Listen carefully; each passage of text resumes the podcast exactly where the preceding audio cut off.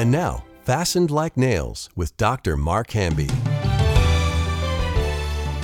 Welcome, everyone, to Fastened Like Nails. And the studio with me, co host Molly Mayo Hello. and Colin Smith, Hello. teacher of the Bible, theology, and everything else under the sun and under heaven.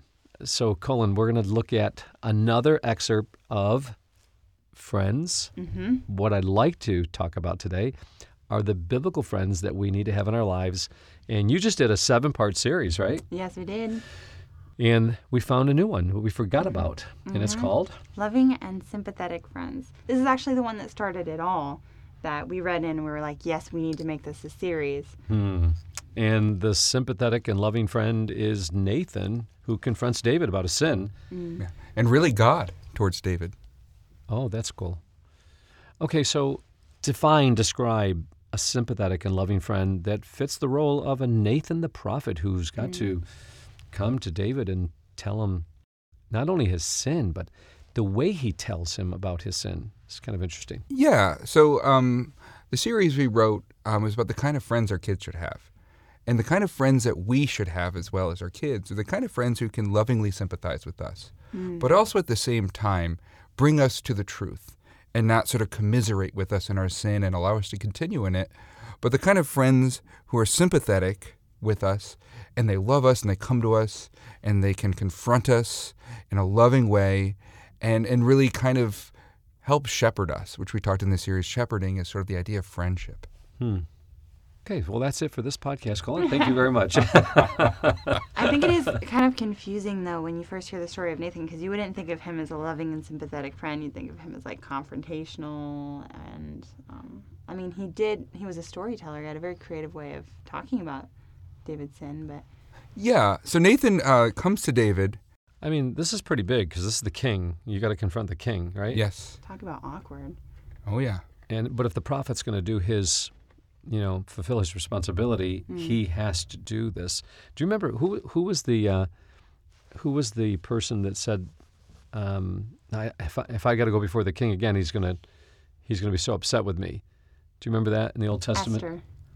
No, there was there was someone that um, oh it was Jeremiah. Jeremiah was like, Lord, I've got to go and tell. It was Jeconiah. I got to go and tell Jeconiah this. I mean, he's so- already you know already put me in the pit. You know, and I'm I'm you know I haven't eaten in days. I'm eating bread and you know polluted water. So, but he's got to obey the word of the Lord. Yeah. Yeah. And God has a way of sending the right person into David's life with the right message, like we talked about. Um, the way Nathan presents it is he really lets he lets David judge David.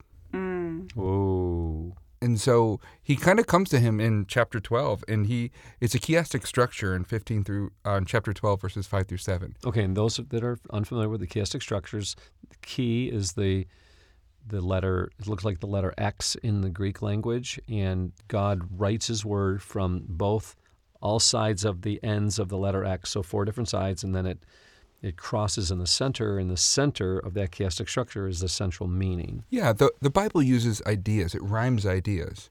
And so what it'll do is it'll take two ideas on either side of a, uh structure and it'll it'll put them next to each other.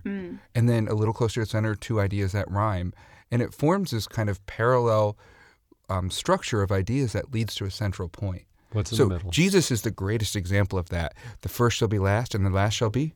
First. First, The, he who exalts himself shall be humbled. He who humbles himself shall be exalted. Exalted. exalted. Jesus not only talked in chiasms, the chiasms he talked about were real life examples of Oh, chiasms. that's crazy. So God works in chiasms. Jesus is the example. He comes in, what didn't you know? The word of God speaks in chiasms. It's amazing. Um, but what happens in 2 Samuel is it starts in 5, it talks about a man. And David's anger is kindled against the man. And this is the man who, rather than slaughter one of his own sheep, and he had all these lambs to slaughter, he slaughtered someone else's lamb.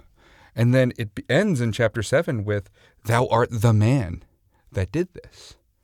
And then as you get closer, in 5 it says, Nathan says to David, Well, at You the end, the Nathan says to David, You are the man. Hmm. So the center of this structure, what the Lord is saying to pay attention to, is David's words when David says, As the Lord liveth. That's a pledge or an oath. The man that has done this shall surely die. Oof. He and he shall restore the lamb What is it? Fourfold. Fourfold. Because he did this thing and because he had no pity. Hmm. So David pronounces not only his own judgment, but what was wrong in what he did. He identifies the no pity. Hmm. But Whoa. do you know what happens to David? No, pity on his and, and On- on Bathsheba's Uriah. husband. Yeah. But you know what happens to David? So the thing is, because you took one of his lambs, I'll take fourfold from you, right? Well, you know what happens? David's first, Da- first four children. David's four children die. One from Bathsheba, uh, Adonijah, who took advantage of Tamar, Absalom, and later Adonijah with Solomon. Hmm. That's the fourth one, and it's right at the end of his life. So he does pay back fourfold. But the thing is, is Oh, guess what he's paying back? Children. Because guess what Uriah was? God's child. He took one of God's children, so God took four of his. Wow. Which is amazing that Uriah Hittite, God loved him and saw him as his child. Hmm. That's interesting. So God loves Uriah and God loves David. But what does God do when he finds that David has done this sin against Uriah? He sends someone, Nathan, to David and he reveals to David the truth, which is the loving and sympathetic thing to do. So God is interested in dealing with the sin in David's life because he loves him. You know, it's interesting that we live in a day of grace, but but not really. Mm-hmm. We've always lived in the day of grace. Noah found grace in the eyes of the Lord, so it's always been grace. But what people need to understand is that God still judges us. There's still mm-hmm. consequences to our sin, and so, you know, if there's a divorce or if there is, you know, theft or you know adultery, whatever the sin is, there are going to be consequences that have to mm-hmm. be not paid for, but it's a, it's a it's a normal result of consequences of our behavior. And there's and there's a way to be a friend like Nathan and to come to someone and to lovingly and graciously present the truth. So um, one of my favorite characters in the Bible is John the Baptist. John the Baptist is a truth teller. Um, when people come in the wilderness who are Pharisees, he calls them brood of vipers. And so he's known as someone who's in the wilderness crying out, making way. Um, and he's known for being a truth teller. But in chapter 11 of Matthew, um, you see John sends messengers to Jesus. And at this moment, John is in jail for being a truth teller. Mm-hmm. To get He's- his head cut off. He's about to get his head cut off in chapter 14. And so John is waiting in prison and he's thinking, okay, now's the time, Jesus. Now's the time. Right, bring the Uh, kingdom in Bring the so kingdom can in. get out of jail. So, you know, Yeah. last minute. But he sends a letter to him and he doesn't say that. He just says, Are you the Christ or not?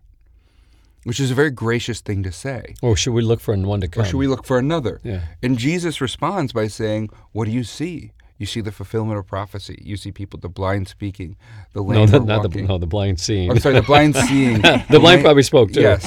yeah. Well, that's not a miracle. Yeah. No, but what he says is, he says, look at the fulfillment of prophecy. Look around you and see the fulfillment of prophecy. Right.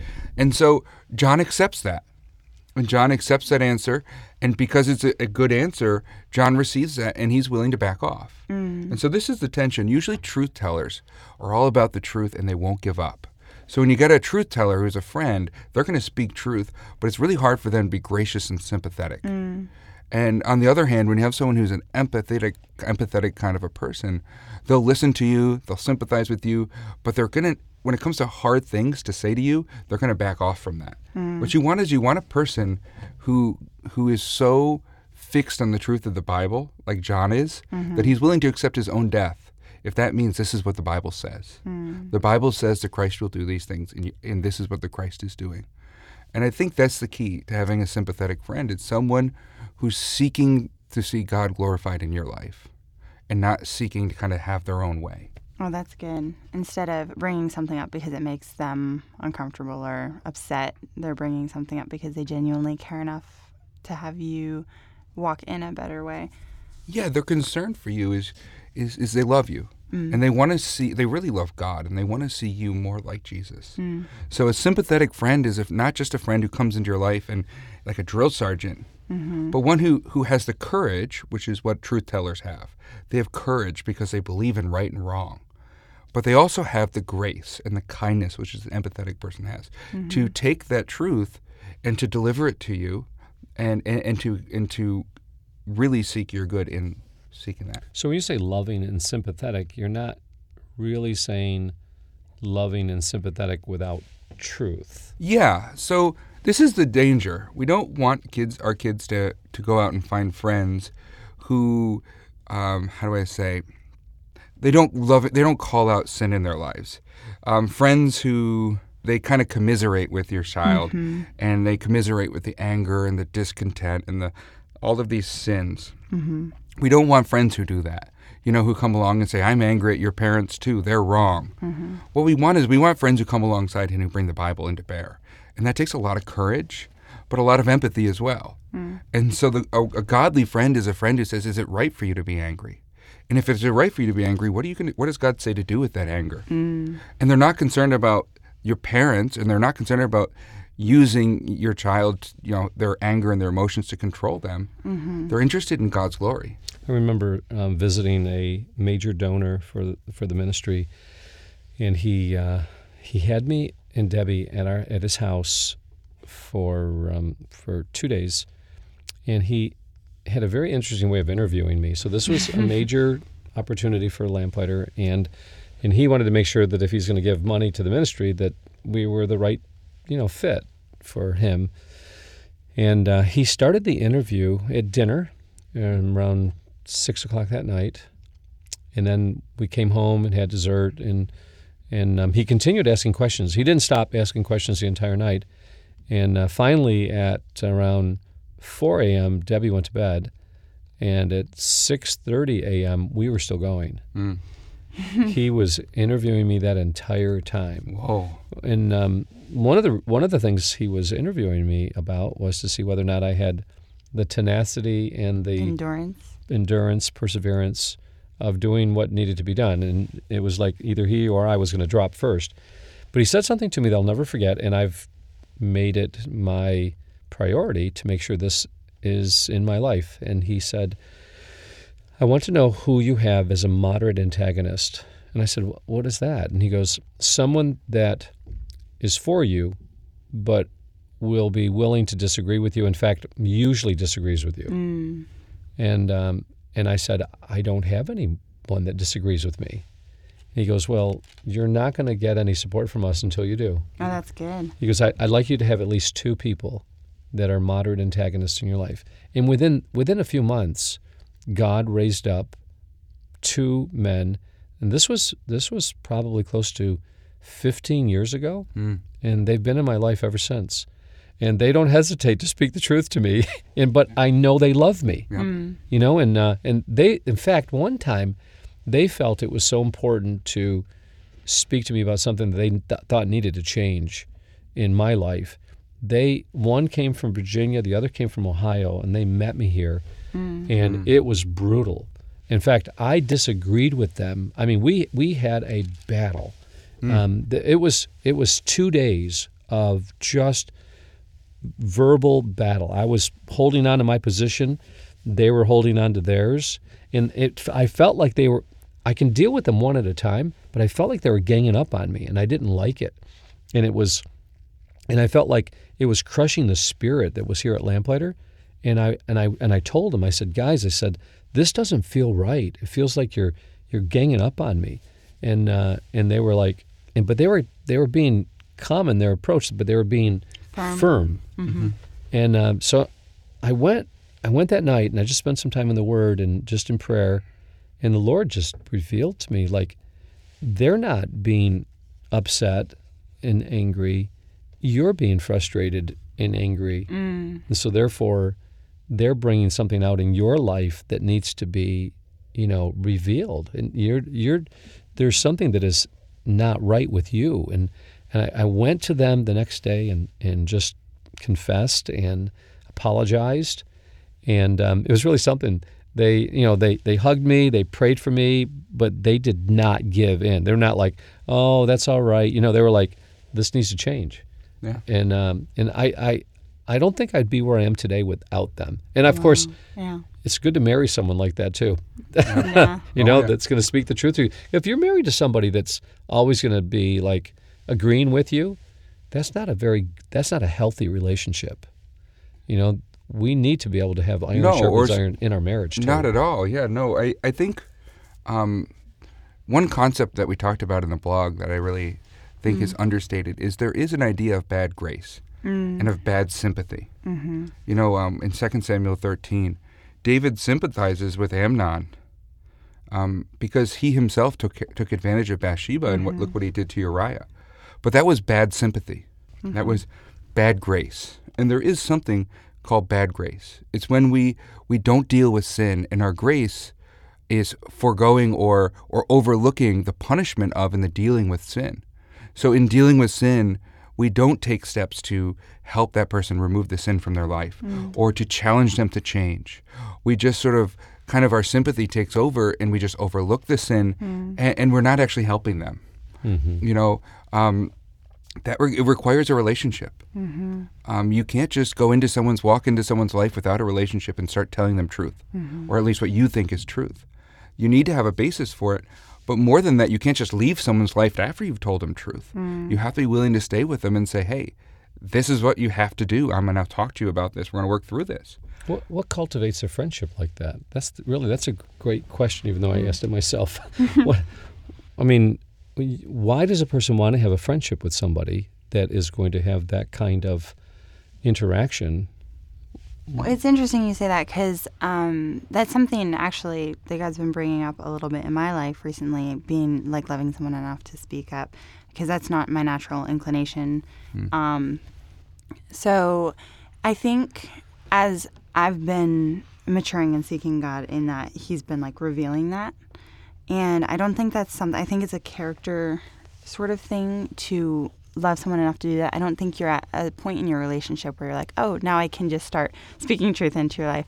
Because I think that it, it's really determining, it's really determined on your character.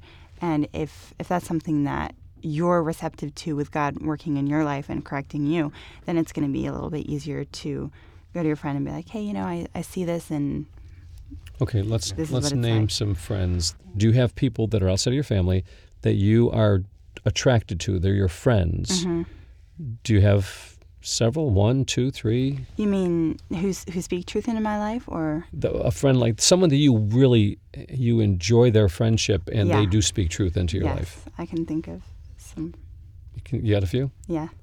And so, what attracted you to that to cultivate those friendships? Um, I think there was just a very refreshing honesty that they were open to not caring about what I thought, um, in the sense that, oh no, I, I'm gonna just like not be receptive to this and cut you off. They were like, you know, it might be worth, it's worth the risk, sort of a thing, and. Um, they knew that I was going to be receptive, even in, like in the moment. You know, we're not like, "Oh, thank you so much for sharing that I'm prideful and cocky and immature." You know, like we don't really no one likes that. But um, just seeing that they, um, Okay, let, me- let me name a name. yeah, Rochelle. yeah, Rochelle, Okay. for sure. So, what Mm-hmm. attracted you to cultivate a friendship with, with Rochelle? She loves Jesus, and she was she's always in the Word and always searching the the scriptures. And I could tell that when it came to something morally in my own life that was a little questionable, like I have a bad attitude, and she just straightforward, well, don't be like that. Yeah, okay. and I knew that it was just like it wasn't just like she was thinking, you know, you're not holding up to my standard of morality. It was that's what the Bible says, and I love you, you love the Bible. Get your heart right. So, her love for Jesus and the Word yeah, attracted you to her. for sure. Mm-hmm. And with that kind of relationship, she was able to speak truth into your life Yeah. and you were able to receive it. Were you able to speak truth into her life? uh, yeah, Yeah. yes. I, I think so. Okay, Yeah. cool. Colin, do you have any friends? Oh, absolutely. yeah, I have a couple. I absolutely do. I absolutely do. I actually had at one point, um, a while back, a friend who was very sympathetic with me, Mm. but also very sympathetic with um, other people who needed, who didn't need his sympathy. Oh, wow. They needed truth, Yeah, and uh, he was withholding it and extending sympathy and grace to everybody and truth to no one.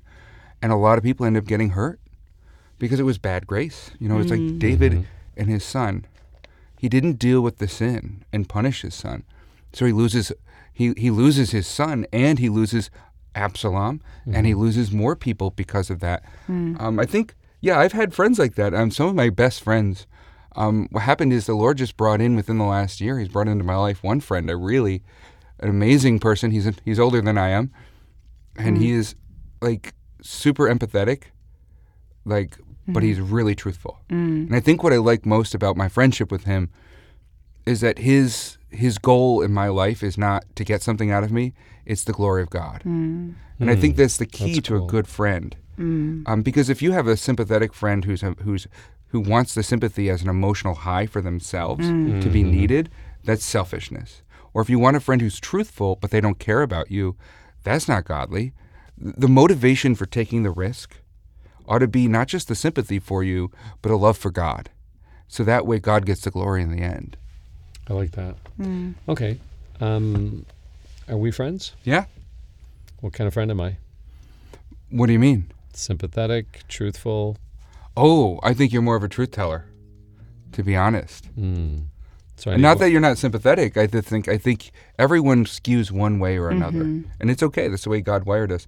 I think for me, I- I'm more like Molly. I think I'm more sympathetic, mm. but it takes courage to mm-hmm. overcome your fear and anxiety and, and tell the truth. Mm-hmm. And I think what has to give you that courage is a desire to see God work in that person. Mm-hmm. So I used to be extremely sympathetic, and being more of a truth teller has been something that I've had to really grow in, uh, mm. and only because of I feel it's more of a calling and a responsibility mm-hmm. because I've God's placed me in a position of authority, and so if I'm not speaking the truth to people, then they're not going to grow. Well, I think that in the growing process, in the sanctification process, when you have someone who starts out as a sympathetic person, they need to learn courage in order to mm-hmm. tell the truth, and they Yeah. need to take courage from God's word.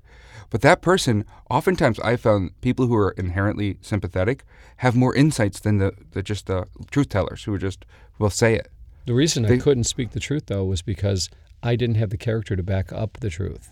And so I always felt like I Oh, couldn't say something to somebody because I was guilty of the same things usually. Absolutely. Well, that's the worst is a truth teller who has no introspection. Um, that's super dangerous. A truth teller who has no introspection and who's coming to you without themselves having a clean slate or at least having a right relationship with God. Mm-hmm. And I don't mean someone perfect. I mean someone who who has unsettled sin in their life. That's the most dangerous, I think. Mm-hmm. But a, a sympathetic person who just lets you sin, that's also dangerous. Yeah. Mm-hmm. Um, but but I think with the truth teller, when you have a reformed truth teller who learns empathy, the hardest part about that is God really has to crush them to teach them empathy, and that's really hard. But that's that's a precious thing. But I think with a sympathetic person, oftentimes their insights are really deep, and, and and they become better truth tellers. I think than people who start out as truth tellers. So I'm going to reveal something that is not going to be easy to share, but I'm going to share because I think it's important for the listeners to hear this. There was a time, um, I don't know how many years ago this was, um, more than a decade ago, um, and I was evangelizing my neighborhood and um, inviting people to church. I, I, I'm kind of an evangelist. I, not kind of. I, I love Yeah. evangelizing. And uh, and there was this this um, neighbor that um, she had been recently divorced, and um, you know, shared Christ, and she was extremely receptive. And uh, you know, my wife was like, um, "I don't think we're gonna doing a lot of evangelizing to uh, you know divorced women on the street. You know, get some women to do that." Uh, very, uh, you know, Debbie's very insightful, and um, but you know, being the type of person I was, I was like, okay, but maybe maybe just one more time, and I'll just make sure that she knows that she's cared for, et cetera, et cetera. And um, I never never forget this. I remember asking my pastor, my best friend, um, and another friend, you know, if what they thought, and they were all in agreement with me. Mhm.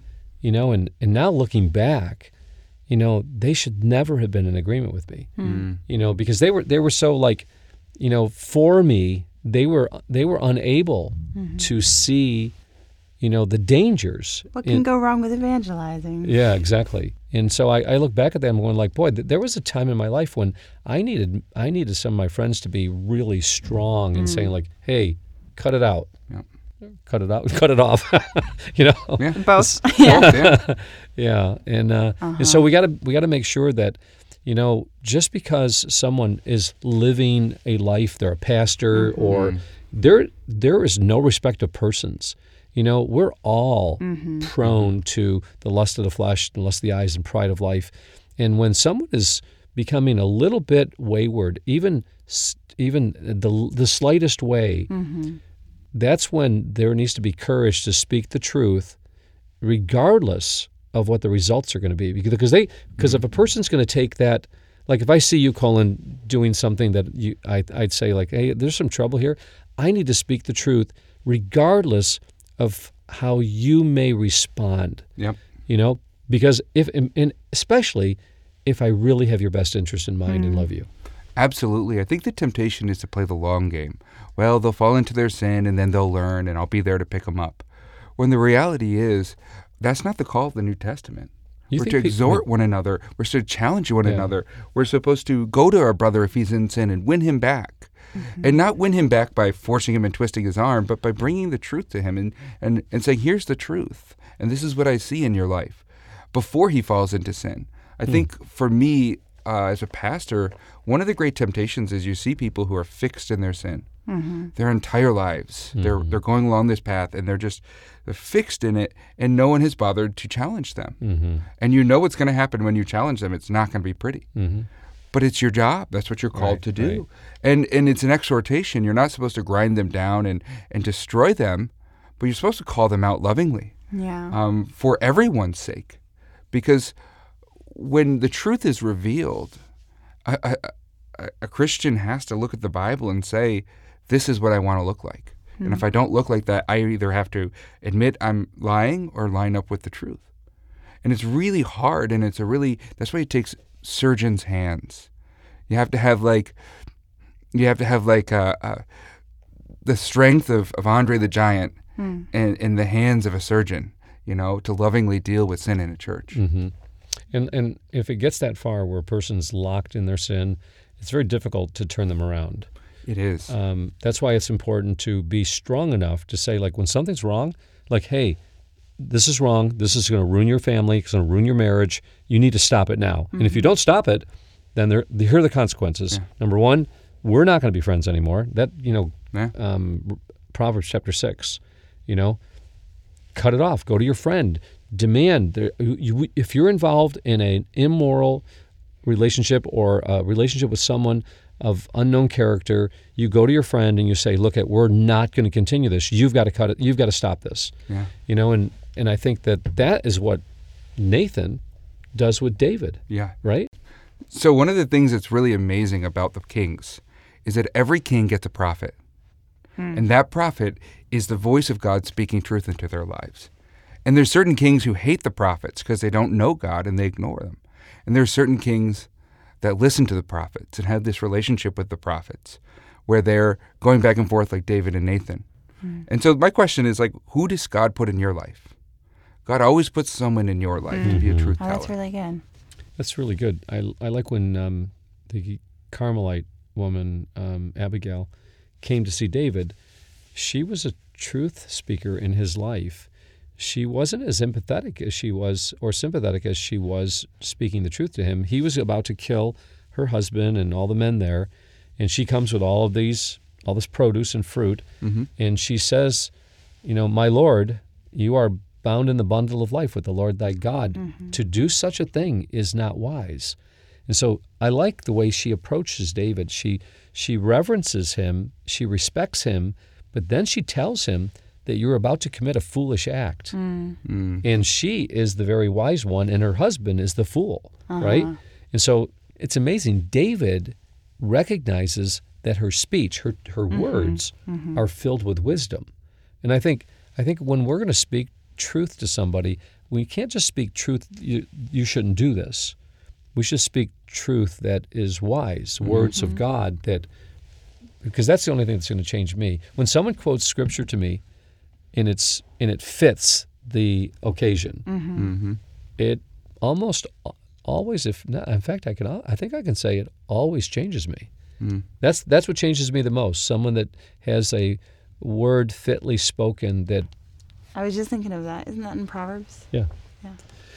Yeah. That, so we need to be skilled in the use of the Word of God when we're going to be both sympathetic and truth speaking. One lesson I learned early on as a pastor is um, you don't want people to follow you, you want people to follow the word. Yep. And mm. before you meet someone, make sure you pray it over and bring the Bible and show them the Bible, from the Bible, what you're saying, hmm. and recommend it to them and leave the decision between them and the Holy Spirit. Mm-hmm. And God will do the work. Mm-hmm. Don't you find a lot of conversations today are really absent from the spoken word, from the Word of God?